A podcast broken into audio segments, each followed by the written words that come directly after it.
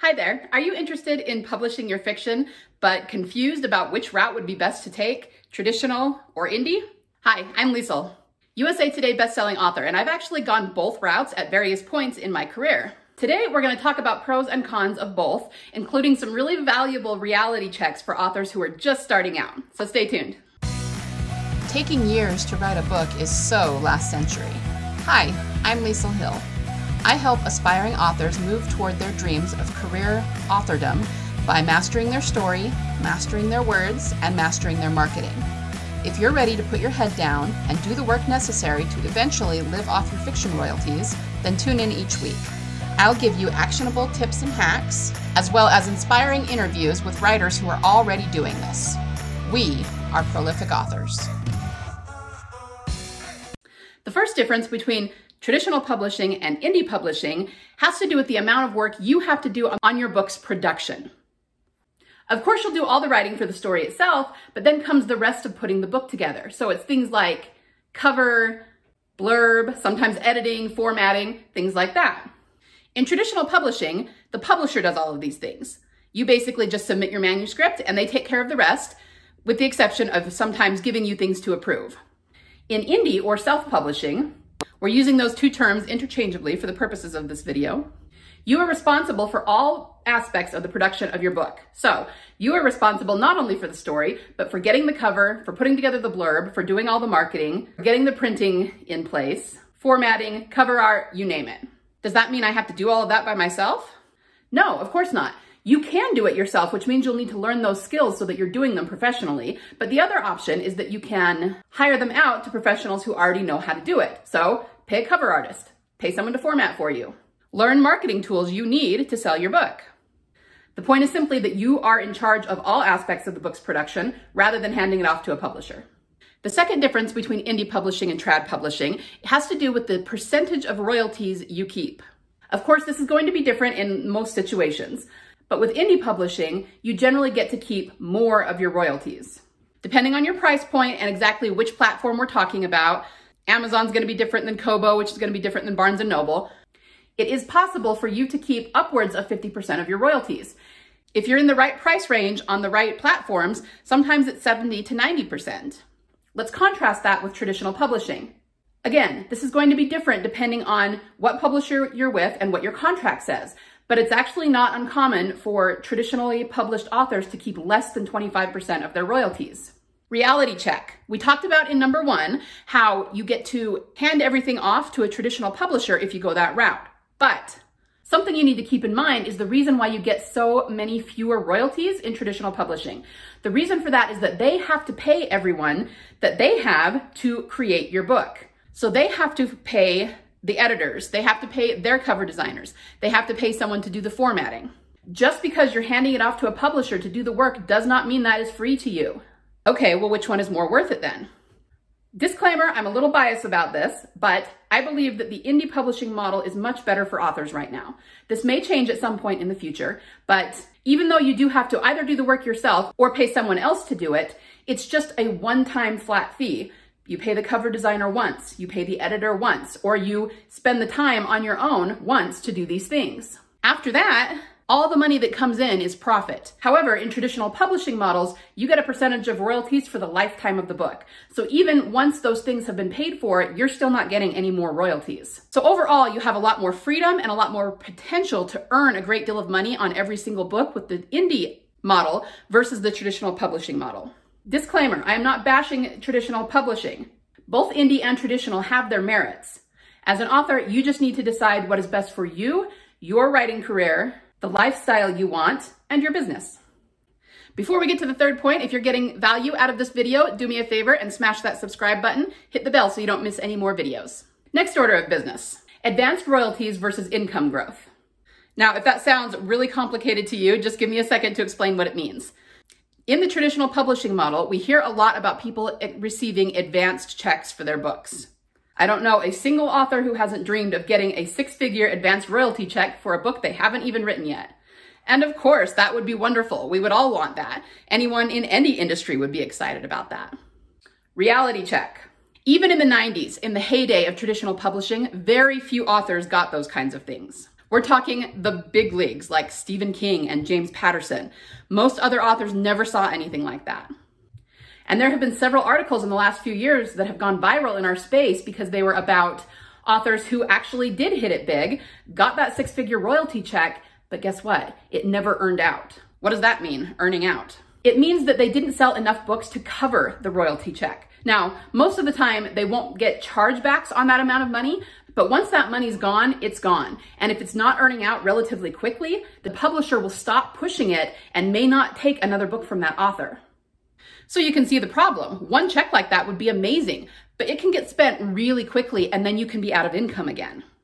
Okay, but why didn't it earn out? Don't publishers know how to sell their own books? Reality check. Again, I'm not bashing traditional publishers, but what you just said, yeah, kind of true. The fact is, most big corporations, academic institutions, those kinds of places, they tend to be a few years behind the times. I mean, our 12 year olds are better than we are on the internet, right? Well, large corporate entities, including traditional publishers, tend to be a few years even behind us. Which means, yeah, sometimes they don't know how to sell their own books very well. They do know how to sell, but just not the best practices that are going to guarantee they sell. And this is what you might be looking at as a possibility if you go the traditional route. On the other hand, if you go indie and learn how to sell your book the right way, you have potential for exponential income. Books can make money year over year over year, and you can make tweaks where you need to to the marketing, such as replacing covers, updating the blurb, anytime you need to to make that book sell. I can't tell you how many stories there are of authors who had a book that sold really well at first and then started to peter out, but then they realized that the industry had changed, that genre had different covers, um, readers were looking for different tropes, and so all they did was make a few tweaks to their books and boom, off to the races again, and those books started selling like hotcakes. You will never see that in traditional publishing. If a book isn't making money off the bat and continually, the publisher will simply stop pushing it and it will eventually go out of print. So again, the traditional model has a lot to offer, but you very well could be looking at a ceiling on how much you can make on a single book. Contrast that with the indie publishing model, and you have potential for your books to make income through the roof for many, many years to come. Number four is how much marketing you will actually have to do. Most authors believe if they hand their books off to a publishing company, they will not have to do any marketing for it. So we're heading back to that point number one. Reality check. This is not the case. We tend to believe this because back in the heyday of the traditional publishing model, it was common for these publishers to put together book tours and book signings and all that sort of thing for the authors they signed. However, this did not happen for all authors. It did not even happen for most authors. It happened for perhaps the top 1% at most. So again, we're talking about those big household names. Stephen King, Mary Higgins Clark. These are the people that this happened for. But if you weren't already selling as well as they were selling, this didn't happen for you back in the traditional publishing days. Guess what? It's not going to happen for you now. No matter whether you self-publish or traditionally publish, you as an author have to do the exact same amount of marketing for your book. So I want you to really think about that. If you're doing all the marketing anyway, shouldn't you keep more of the royalties over time? Just something to think about. Number five, what you're allowed to write. Traditional publishers tend to make judgment calls about what will or might sell in the market, which means that they're going to turn away a lot of a particular genre if they don't think that that is a smart business decision for them. Once again, I am not bashing traditional publishers. They're putting a lot of risk into the authors that they take on, and they're going to be putting a lot of money into these books. So they have to be sure that these books are books they believe have the highest chance of selling. Like I said, it's just a business decision. But because of that decision, in the years before the indie revolution, there were dozens of smaller genres that traditional publishers refused to publish. Sometimes it was because of content, like erotic content, but sometimes it was just because that wasn't mainstream and they didn't believe they would sell enough to make it worth it for them. My point is that now there are dozens, if not hundreds, of niche genres where, where readers are hungry for books that the traditional publishing companies just aren't giving them. So if you go the traditional publishing route, you will be at the mercy of the publisher in terms of what you're allowed to publish. If you go the indie route, you can publish anything you want, any genre you want, and you will be able to find an audience for it simply by using genre and tropes and learning how to market.